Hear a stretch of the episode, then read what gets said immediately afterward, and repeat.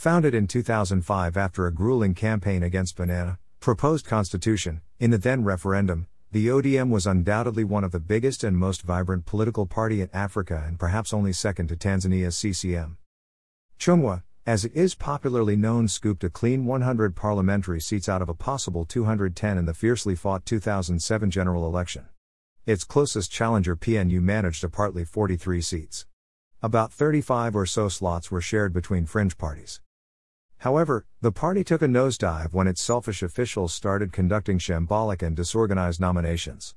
Take a look, in 2013 Orange dropped to 78 MPs. Conspicuously, the number of constituencies had been increased to 290. This time round, Jubilee scooped 137 slots.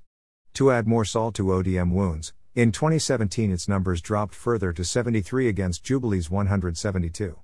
In summary, the ODM's downward trajectory is a result of numerous defections and protests arising from its muddled nominations where losers are awarded certificates, at the expense of winners.